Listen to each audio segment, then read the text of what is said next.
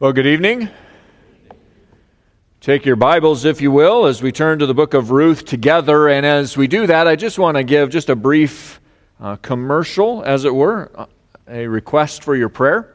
Uh, this week we will be headed to Mason, as we've heard a couple times throughout over the last couple weeks. Uh, we'll be headed to Mason. We'll be there Wednesday, Thursday, and Friday as a team, a VBS team. We'll be conducting Vacation Bible School for Fellowship Bible Church. That's where the Weavers are at. If you hadn't heard that, he is uh, interim pastor there, filling in the pulpit, waiting for a, a new full time pastor to come. And so continue to be in prayer for Fellowship Bible Church. A great opportunity to partner alongside them and uh, bless and encourage them uh, through Vacation Bible School. And uh, with that comes various challenges. And today, this afternoon, we've been uh, mitigating some of those challenges. So be in prayer for that as we're trying to navigate through, as you're trying to get one VBS here, put it in a truck and a trailer, and haul it halfway across the state and take the people there. There's some logistics that go into that that are not part of a normal vacation Bible school. So be in prayer for that uh, as we try to navigate all the difficulties of doing so. And then pray for the kids who are there uh, we want to impact that community for the sake of Christ. We want Fellowship Bible Church to have a resounding testimony of godliness and holiness in that community and a place where it's safe for kids to come for kids programs. And so be in prayer for that as well. Uh, this is their first venture into this. They've not done kids ministries before. And so uh, we want them to be well positioned to be able to handle kids ministries in the years to come. And so all those are prayer requests. Uh, it's a great opportunity for us as a church to use our giftedness and learn how to be better evangelists and uh, better stewards of what we have here as a church. And so be in prayer for this team as they go. Pray for their holiness and their protection and opportunities to serve and lead uh, children to Christ uh, this next week in another part of our state. Uh, so, with that, we are moving in uh, to the book of Ruth again. And really, we are launching in. We started over uh, two weeks ago now. We started into the book of Ruth. We got some background information and we understand the kinsman redeemer and some of the elements that we're going to see developed throughout the narrative of Ruth. And then last week, we jumped in and saw the background information as far as the circumstances are concerned, the location, as well as the location where it should have been, and where uh, and some of the characters. We introduced ourselves to uh, the majority of the characters that we're going to find throughout the book.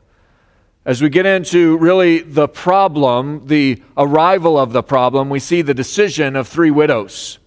And those decisions are such that we're going to have opportunities to uh, join in with them and perhaps recognize how to make wa- more wise decisions as believers following after the things of our great God. And so, with that, uh, nearly 200 years ago, Thomas Jefferson wrote this in a letter which he was writing to a friend. He said this, see if you agree with this The art of life is the avoiding of pain. I don't agree with that, but I do agree with that. uh, I agree with that when I'm sitting in the dentist chair. Do you agree with that? the, the, the art of life is get me out of here without causing any pain. Don't you love it when they, they stick their whole hand inside your mouth? And there's open up. I'm like, I have. And nothing else goes in, trust me. Or they take the needle and say, This isn't going to hurt. Yeah, right. Or you hear the drill in the background get started up. You're like, It hurts me already, and it's not even close to my mouth. So uh, we understand. I'm one, I have an aversion to pain. I don't like pain.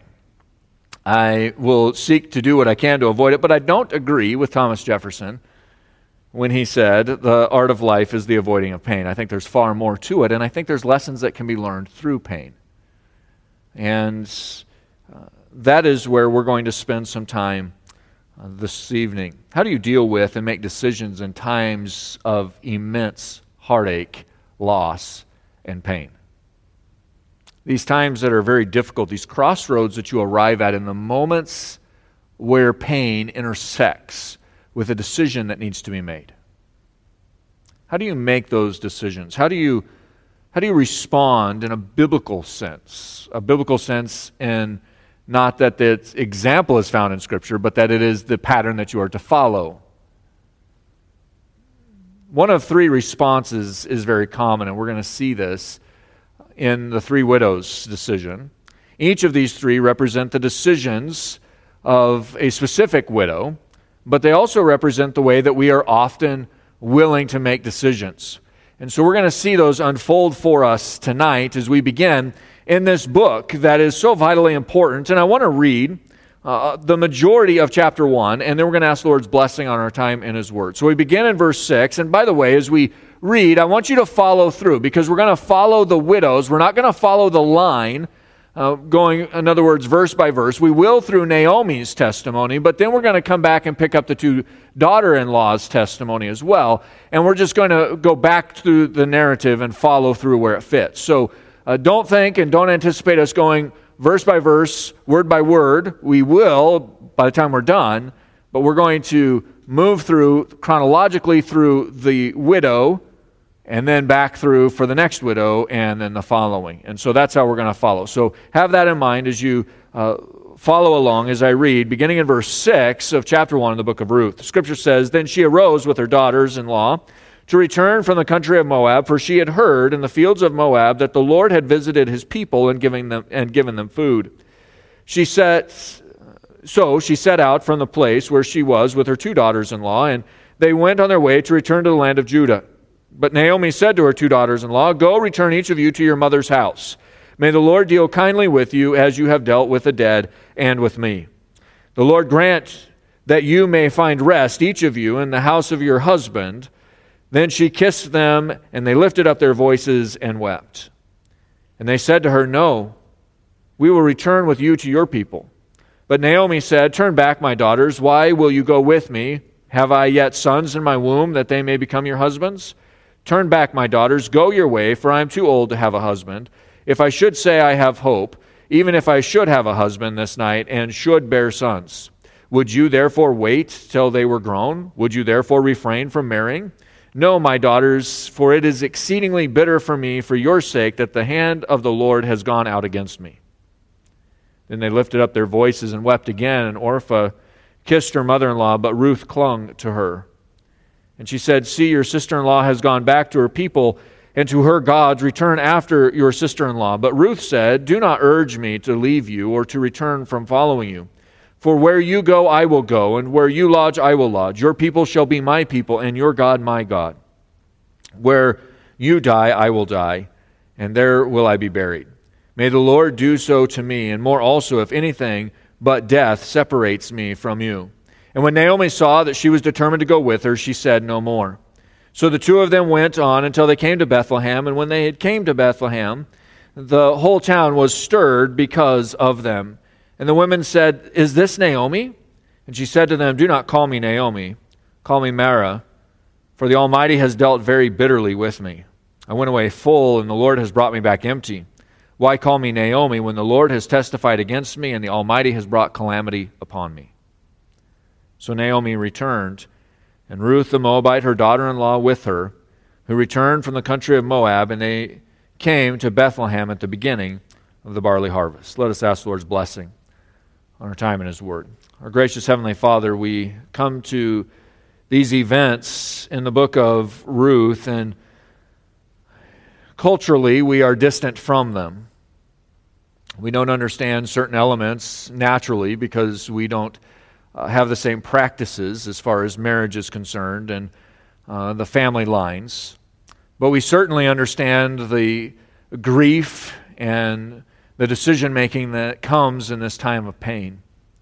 So, tonight, as we spend time in this portion of Scripture, remind us of how we need to be responding, how we need to make decisions in the midst of these crises, that your name would be glorified, that we would follow after you as we follow through the example and the testimony of these three widows. Lord, there are lessons here for us to learn, even as we set the stage for the broader lesson and the great joy of the kinsman redeemer to come in the following chapters. But yet, there is still much for us to glean here in chapter 1. So I pray that you'd give us understanding hearts, willingness to uh, investigate and to look into your word, to see that things we hear tonight are of your word. We pray that you'd give me the words to speak, that they indeed would be from you. Give us hearts to listen and to follow and obey, that your name would be glorified in it. Lord, we love you. We thank you for the time we could spend here this evening, and we ask your grace upon it. In Christ's name we pray. Amen. This evening, we're going to follow through with the three widows. And the first is Naomi's conclusions. And that's really where we're going to spend the majority of our time tonight because Naomi is the one that's going to help us set the stage for the pieces that follow in Orpah's testimony and as well as in Ruth's. And so, in setting that stage, we begin with Naomi's conclusions and we go back to verse 6. And she starts here by saying goodbye. So we back up a little bit. Ten years prior, as the book of Ruth begins to open up, we recognize that uh, Elimelech had been uh, in the land of Judah, in Bethlehem. He had uh, tried to raise crops. Evidently, things weren't going very well. He looks up, looks across the Dead Sea, across the Jordan River, and he sees that in the land of Moab, there's green grass. That the flocks seem to be doing well, and that the people seem to be successful, while he looks around and his lawn is crunching. All the pasture land for his sheep is gone. The harvest that would be anticipated not only had the famine of the Lord, uh, the drought that had come with it, but also you had the Midianites who were coming through and marauding and taking any harvest that there was away with them. So even if they could get something to grow, they'd barely get it to the threshing floor when here would come the marauders of the Midianites and take away everything that they had. Remember that this is the period of the time of the judges and likely around the time of Gideon. And so, therefore, if this is of the time of Gideon or any time during the period of the judges, which we know that it is, it says that it is, that this was a time in which the Lord was using famine uh, to teach the people of Israel to return back to Him, not to flee the land of Israel, but to flee their sinful, idolatrous ways and return to the Lord. That's what should have been happening. But Elimelech chose to leave.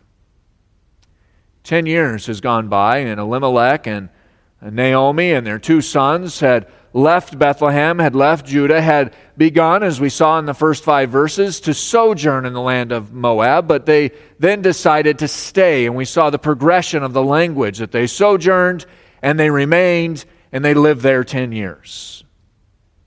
10 years has gone by, and we began in verse 6. Naomi had left Bethlehem with her husband and two sons in anticipation of greener pastures.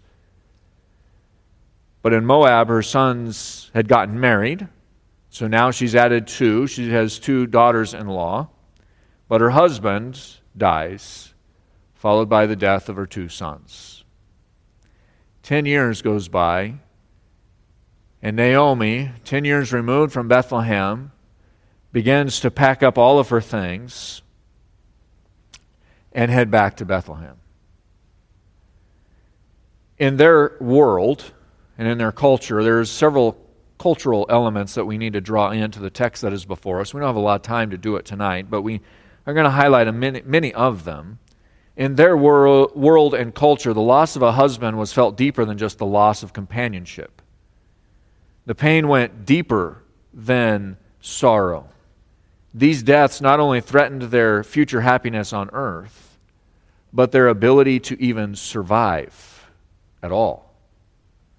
Literally, the breadwinner, the source of inheritance, the source of income, the source of identity, and the source of companionship was gone. So sorrow was cutting, the pain was real.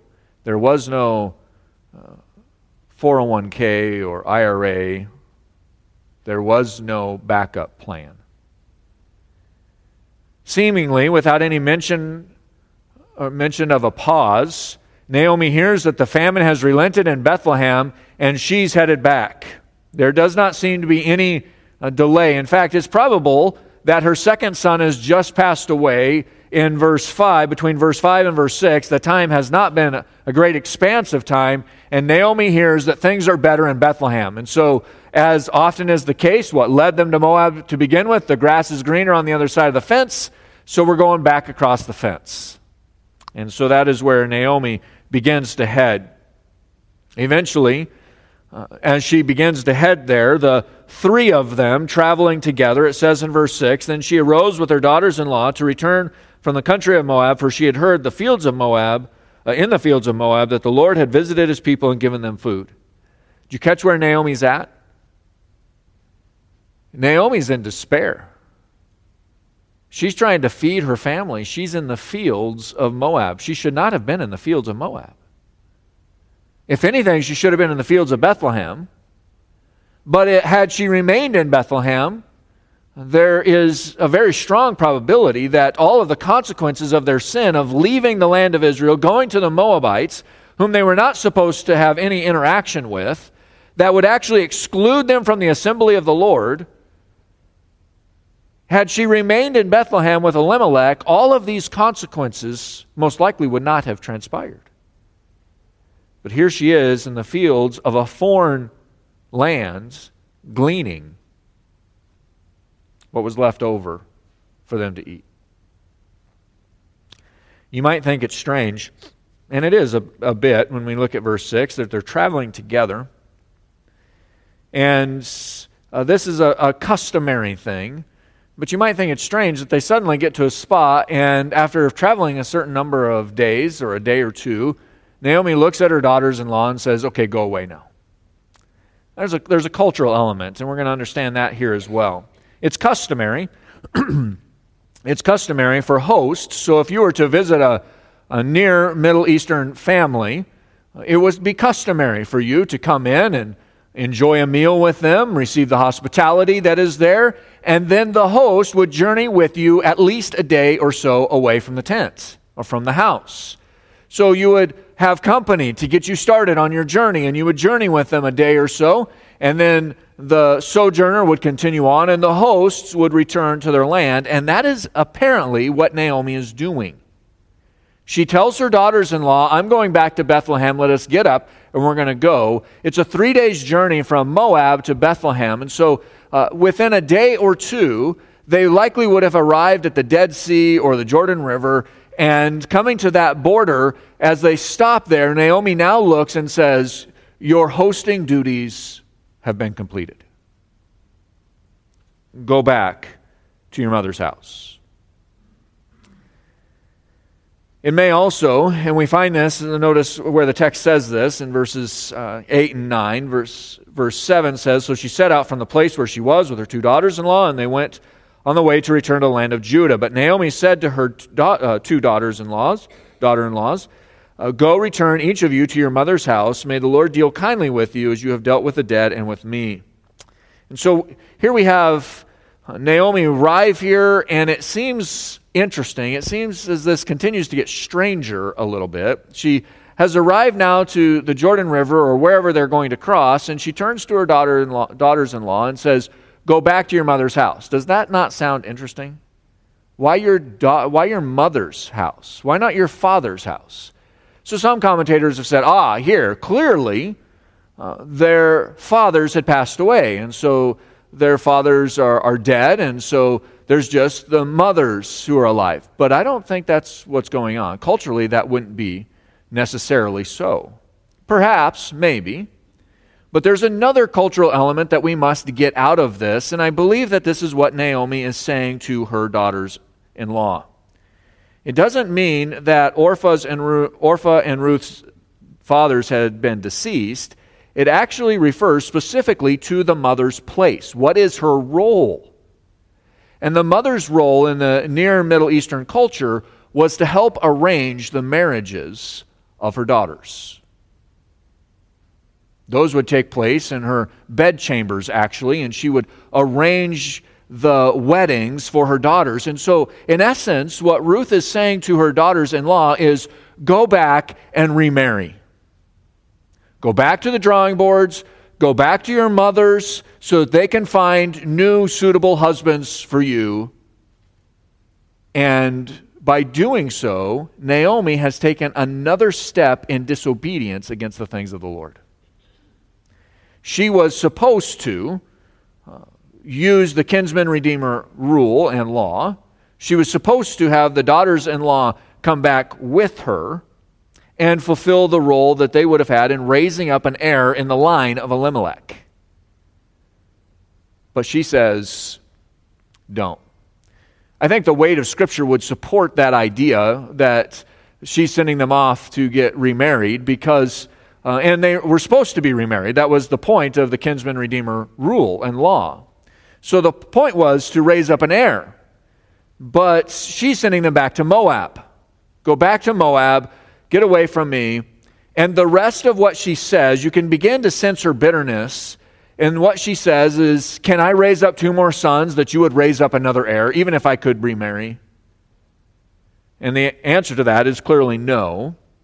But Naomi spends considerable, try, considerable time, rather, trying to convince these two young women that there's no hope, there's nothing for them in the land of Israel, so just go back and start over. Essentially, Naomi is telling these two women, You have your whole lives ahead of you.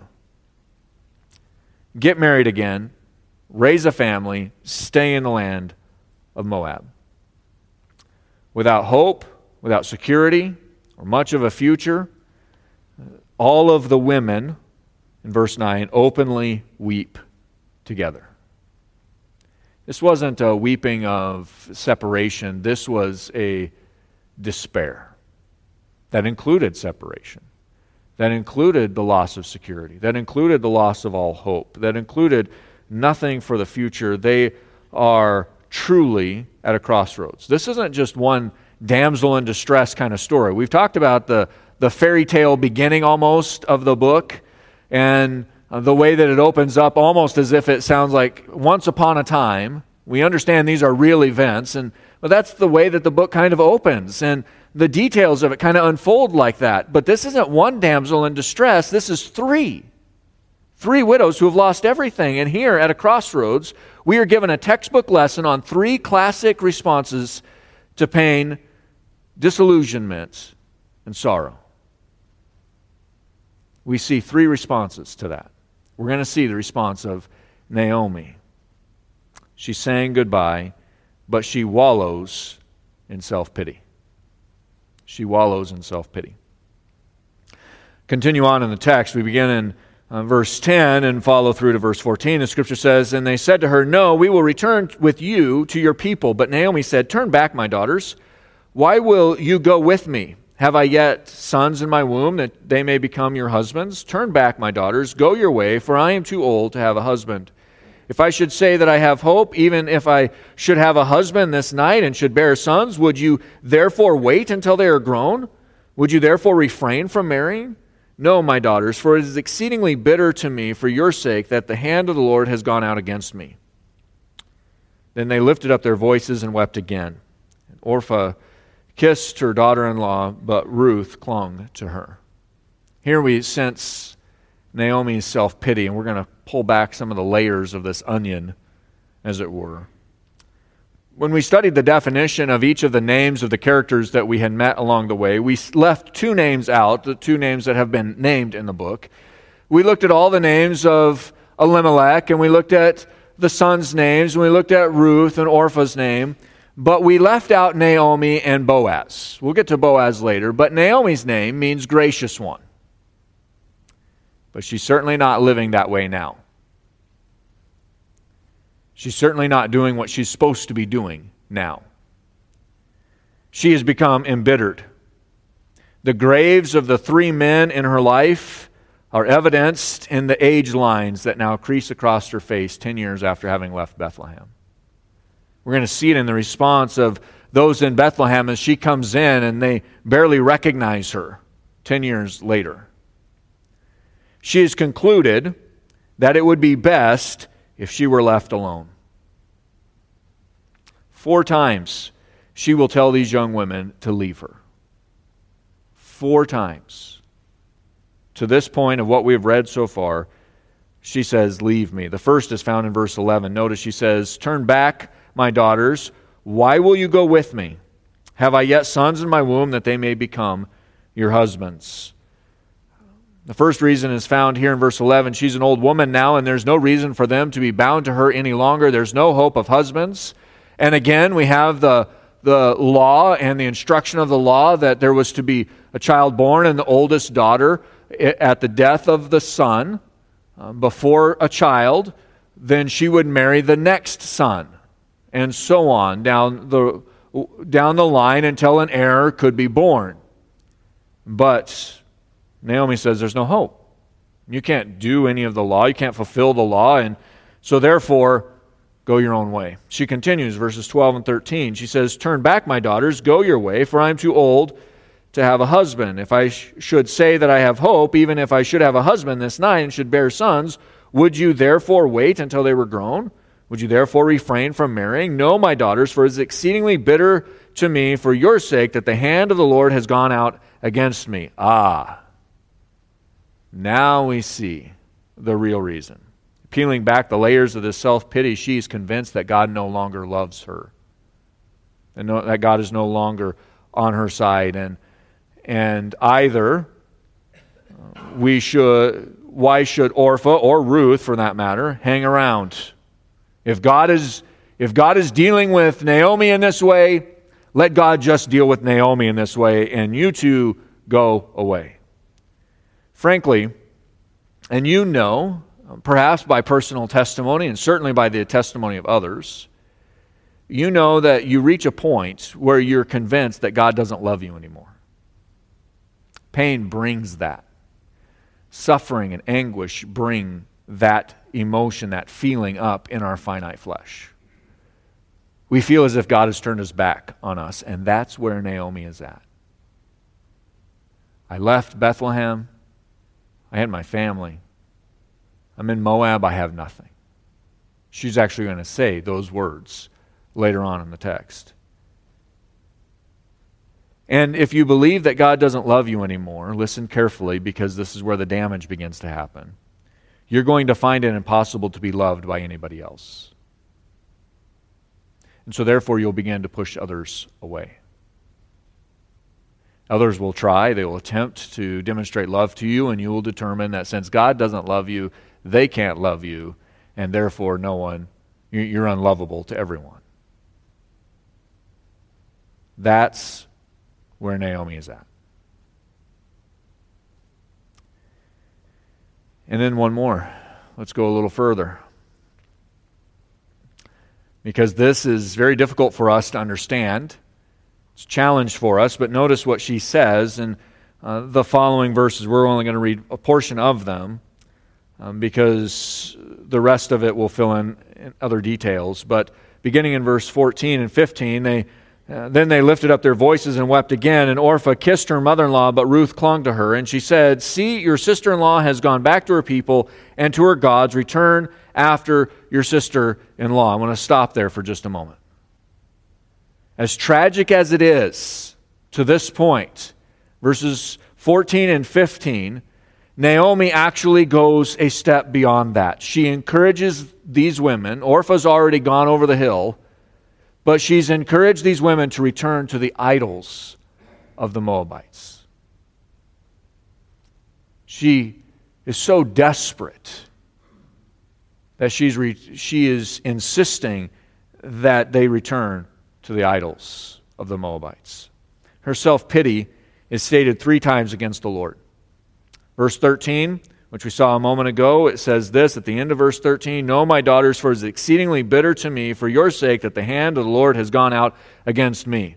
I know the Lord is against me, but it makes me even more bitter that the hand of the Lord is against you because of me. That's, that's that statement. That's the first statement. Her self pity is exemplified there in verse 13. Then in verse 20, which we have not read here since the beginning, verse 20 says, And she said to them, Do not call me Naomi, call me Mara, for the Almighty has dealt very bitterly with me. Change my name. Don't call me gracious one anymore. I don't want to hear it. Because God has dealt bitterly with me, I don't even want my name to remind me of the grace of God, because there is no grace in God. Verse 21 I went away full and the Lord has brought me back empty. Why call me Naomi when the Lord has testified against me and the Almighty has brought calamity upon me? One self pity statement after the other self pity statement after the other self pity statement. So you can respond to grief and tragedy and self pity, and that is where Naomi has responded. All that to say, or all that is saying, rather, all of her complaints, all of her self pity is saying, My God has failed me. He's the one who's dropped the ball. Go on back to your gods. Perhaps they'll treat you better. Naomi has really concluded that God isn't really worth following. And we see it when she says to Ruth, Follow your sister in law back over the hill to worship the gods of the Moabites. God really isn't worth following. She says, I've been to the graveyard three times now, and it's obvious that God doesn't care. That's where she is at. All Naomi's former friends and acquaintances, as we come into verse 20, and uh, which we read just a moment ago, let's pick up verse 19. And uh, she says this So the two of them went on. That is after Ruth had determined to go with her, which we'll come back and pick those details up in a minute. So the two of them went on until they came to Bethlehem. And when they came to Bethlehem, the whole town was stirred because of them. And the women said, Is this Naomi? Is this Naomi? They're looking at her, and certainly the grief has aged Naomi. And 10 years has also aged Naomi, but it's been the grief. And, and when they look at Naomi, they say, Is this Naomi? Is this you? And she responds, Don't call me that. Don't call me pleasant anymore. Call me bitter. That's my name. For the Lord, for the Almighty has dealt bitterly with me. He made me. And, that's an interesting statement as we think of what Naomi is saying. In essence, she is saying, He made me this way. He took my name, gracious one, and he made me Mara, bitter. He made me this way. It's his fault. Beloved, there is a significant danger when we, uh, in our crossroad decisions, in the times of hurt and pain, in the times of decision making, decide to make decisions based upon self pity. Let us not be Naomi. Think of it from the overarching view. Naomi is on the ground level. She's the one picking grain out of the fields of Moab when her husband has died and her two sons have died. Her retirement plan is gone. Her meal plan for the day is gone. Her livelihood is gone. Her home is gone. And she is bitter. But nowhere Nowhere in the entire narrative to this point does Naomi admit or repent of her sin with Elimelech. She does not say, I have violated the law, lived outside of the land of Israel, in the land of the Moabites, outside of the assembly of the Lord, not returned for 10 years. She's not returning back with Elimelech to offer sacrifices. She has lived outside of the land of Israel, knowingly separating herself from the things of the Lord. And then, when it comes time for her to confront the issues of the consequences of that sin, she says, God did this to me. God's the one that caused this. Uh, continuing on, not only had they broken the law to live outside the land of Israel and live in the land of Moab, which was a second to that, but they had allowed their sons to violate the law of Moses in marrying foreign women. And so there was clear, definitive statements do not let your sons marry the daughters of the Moabites. So there's no confession. Naomi does not say, I know that we have sinned against God and now we have paid a dreadful price. she says, Don't call me gracious one. Call me bitter because God made me bitter. Beloved, God does not make you bitter. Self pity makes you bitter, but God doesn't make you bitter. You can respond to tragedy, you can respond to these decisions, these crossroads with self pity or you can follow Orpah's direction. Let's see what Orpah does. Orpah originally begins committed to Naomi. Look in verse 10. We've studied, we've looked through this already, but let's go back. We'll look into verse 10. Verse 10 And uh, Naomi has reached, again, we're in the borderlands now, wherever that is, uh, near the Jericho, or uh, probably near Jericho, on the Jordan River. And they've reached this land. And as they get to this land, Naomi looks to her daughters in law and, says, and tells them, Your hosting duties are done. We've seen all that. Go home. Orpah says in verse 10, uh, No, we will return with you and your people. That is an admirable statement and an awareness of the customs of Israel. So it was not as if Naomi and Elimelech didn't have some sort of influence in training their kids, their sons, to pour into their families Jewish customs and traditions, but they had forgotten to mention the work of the graciousness of God. But they certainly had poured in some of the requirements of the law. No, we're going to go with you. We're going to become, because we've married in now, we're going to become Israelite. Orpah must now make a decision. And so as she's making this decision, she is determined in verse 10 to stay but when Naomi lays out all that she's about to lose, she returns to her home counting the cost as too high. Notice the insistence of Naomi. And it is all through this. We've read it. It's verses 10 through 15, but I'm going to stop at 15 here in just a minute. Uh, she has told them, You're not going to get another husband. You're not, at least from the line of Elimelech. You're not going to be able to, you're not going to have any hope. You're not going to have any security. You're not going to have any possessions. The decision that Naomi is pushing Orpah into is a decision that will have eternal consequences. And again, we return to verse 15. And she said, See, your sister in law, that is Orpah, has gone back to her people and to her gods. Orpah makes a decision by verse 15 that will have an eternal consequence she's going to follow after the gods of the Moabites. J. Vernon McGee wrote this about Ruth and Orpah that they demonstrate two kinds of members in the church the professors, in other words, those who profess to know Christ, and the possessors, those who actually know Christ. Orpah made a profession of faith, but Ruth possessed genuine faith. So you can respond to grief, to heartache, and to this crossroads of decision by avoidance and deflection. And that is what Orpah does. In verse 15, Naomi's assistance reveals that Orpah had counted the cost as too great to stay with Naomi.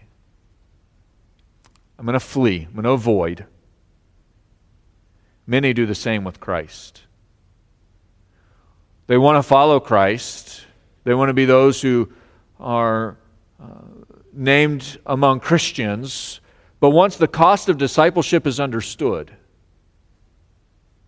many become professors of Christ and not possessors of Him.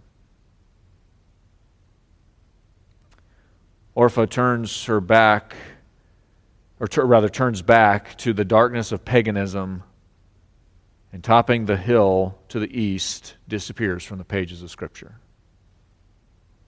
What a sad, eternal consequence.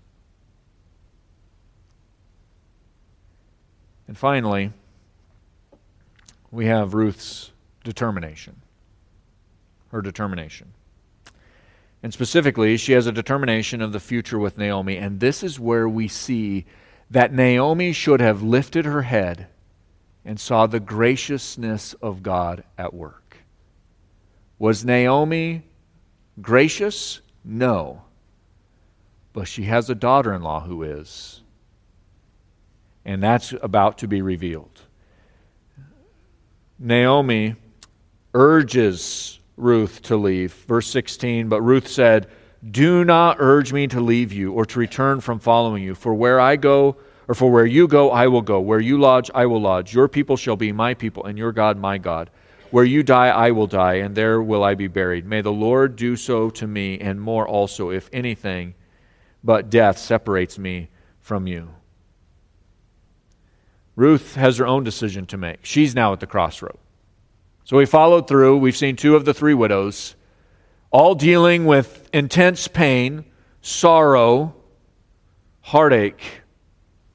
All to this point having dealt with it in a different way. Naomi with self pity, Orpah with deflection and avoidance. And now it's Ruth's turn. In verse 15, you can almost see the expression on Naomi's face. We don't know what Naomi looked like, but you can almost see it. In verse 15, she says, See, your sister in law has gone back to her people and to her gods. Return after your sister in law. Ruth is clinging to Naomi. And Naomi looks at Ruth and says, Why are you still here? You should have left with your sister in law. Go back. Go back to the gods over there. Clearly, the God of Israel is not worthy of worship. He's not worthy of you. He's, he's made me bitter. Go back. Leave. You can see the expression. You've seen it in others. Like, you're having a conversation with them, and they turn and they look someplace else and they look back and, like, you're still here? I thought you would have left. That was the expression that Naomi turns to Ruth with. But notice Ruth's decision. Ruth decides. And her decision is filled with grace, and it's filled with mercy, it's filled with confession.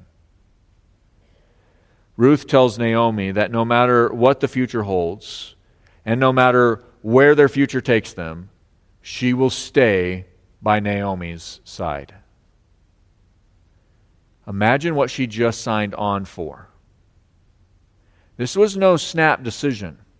In fact, there is a rehearsed feel to what Ruth tells to Naomi. Even though it's the prophet Samuel who's writing the book of Ruth, there still seems to be a, a rehearsed answer, a well thought out answer. This is not a whim or a sudden impulse. Ruth knows that Naomi has nothing to offer her except poverty and hardship. And Ruth has been very clear about that. She has not tried to hide it. She's not said, Oh, it'll be great in Bethlehem. We'll have good friends and we'll have food to eat and we'll have a house to stay in. And oh, Elimelech has some family there. You're going to love them. That's not what Ruth said, or Naomi said.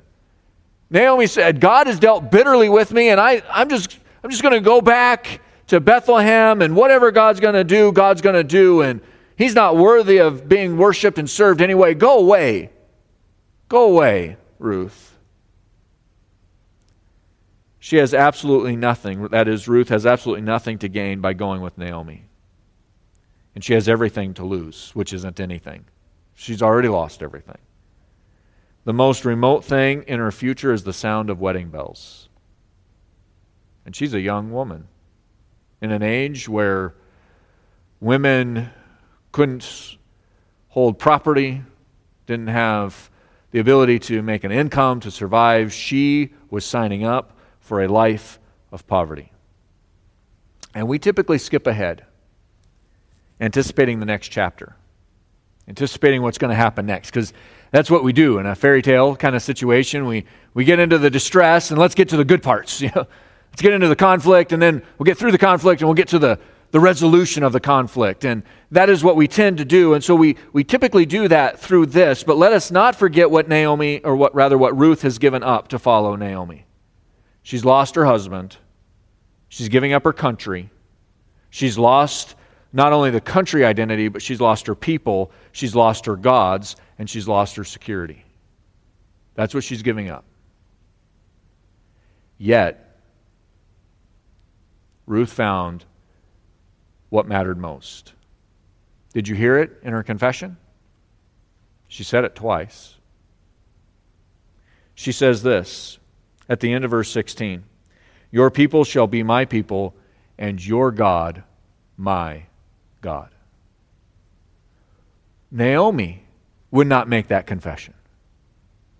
The one who should have known better would not say to Ruth, You need to get to know my God. Let me tell you about my God. Instead, she arrives in Bethlehem a couple days later, having uh, all, all of this having transpired before her. She arrives in Bethlehem and says, God has dealt bitterly with me. Don't call me Naomi anymore. Can you imagine Ruth? And my God is your God. She doesn't say it just once, she says it twice. Notice at the end of verse uh, 17 as well. It says, Where you die, I will die, and there I will be buried. May the Lord do so to me, and more also, if anything but death parts me from you. Ruth knows something about the God of Israel, and she makes it personal.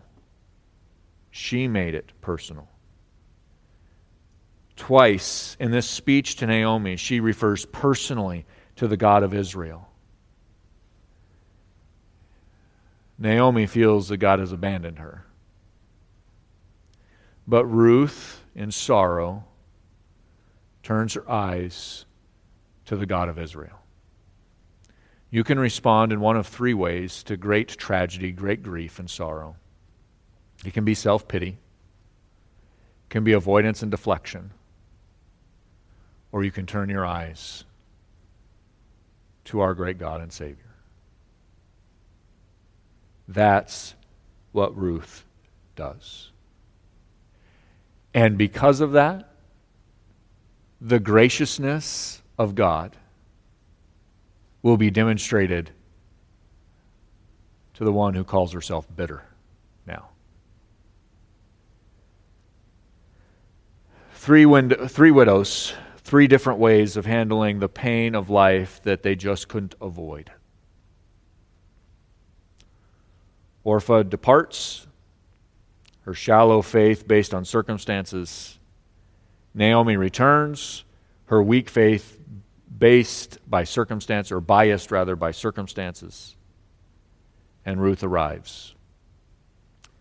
Her new faith seeing far beyond present circumstances.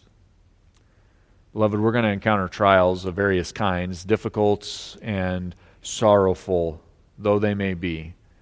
God is at work in and through them. So, unlike Thomas Jefferson, who found that it was the greatest goal in life to avoid pain, I would really like to know how he did that when in a culture where you ride horses all the time. But his, his desire was to avoid pain. He saw that as the chief end. Ruth would say, Don't avoid it but look to the author and perfecter of our faith. Ruth would look to the things of the Lord. May that be our testimony. There's a lot to learn yet in the book of Ruth. We haven't even gotten into it, we've just been introduced to it. We've seen the, the bad circumstances that lead up to chapter 2.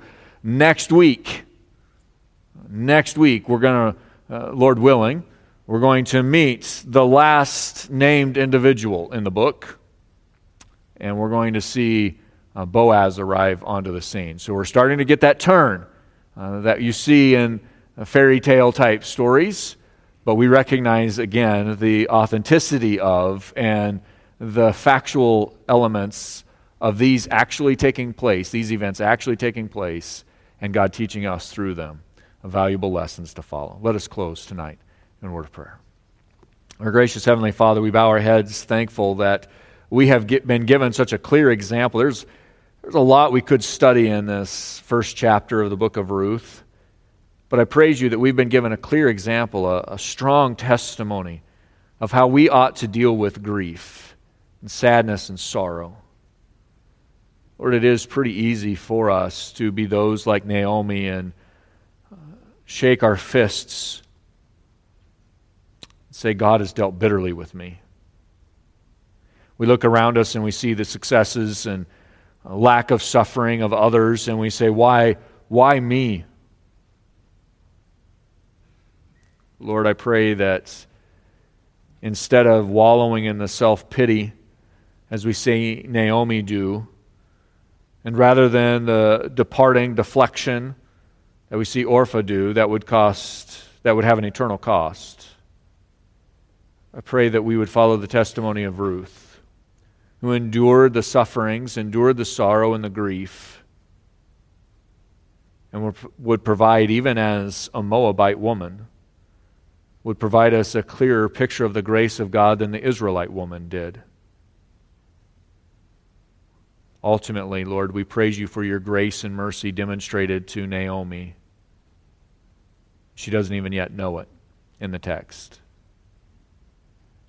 But Lord, we praise you that you are faithful, that you are loving, that you are merciful, loving kindness to us has no end, but it abounds in your holiness and in your righteousness.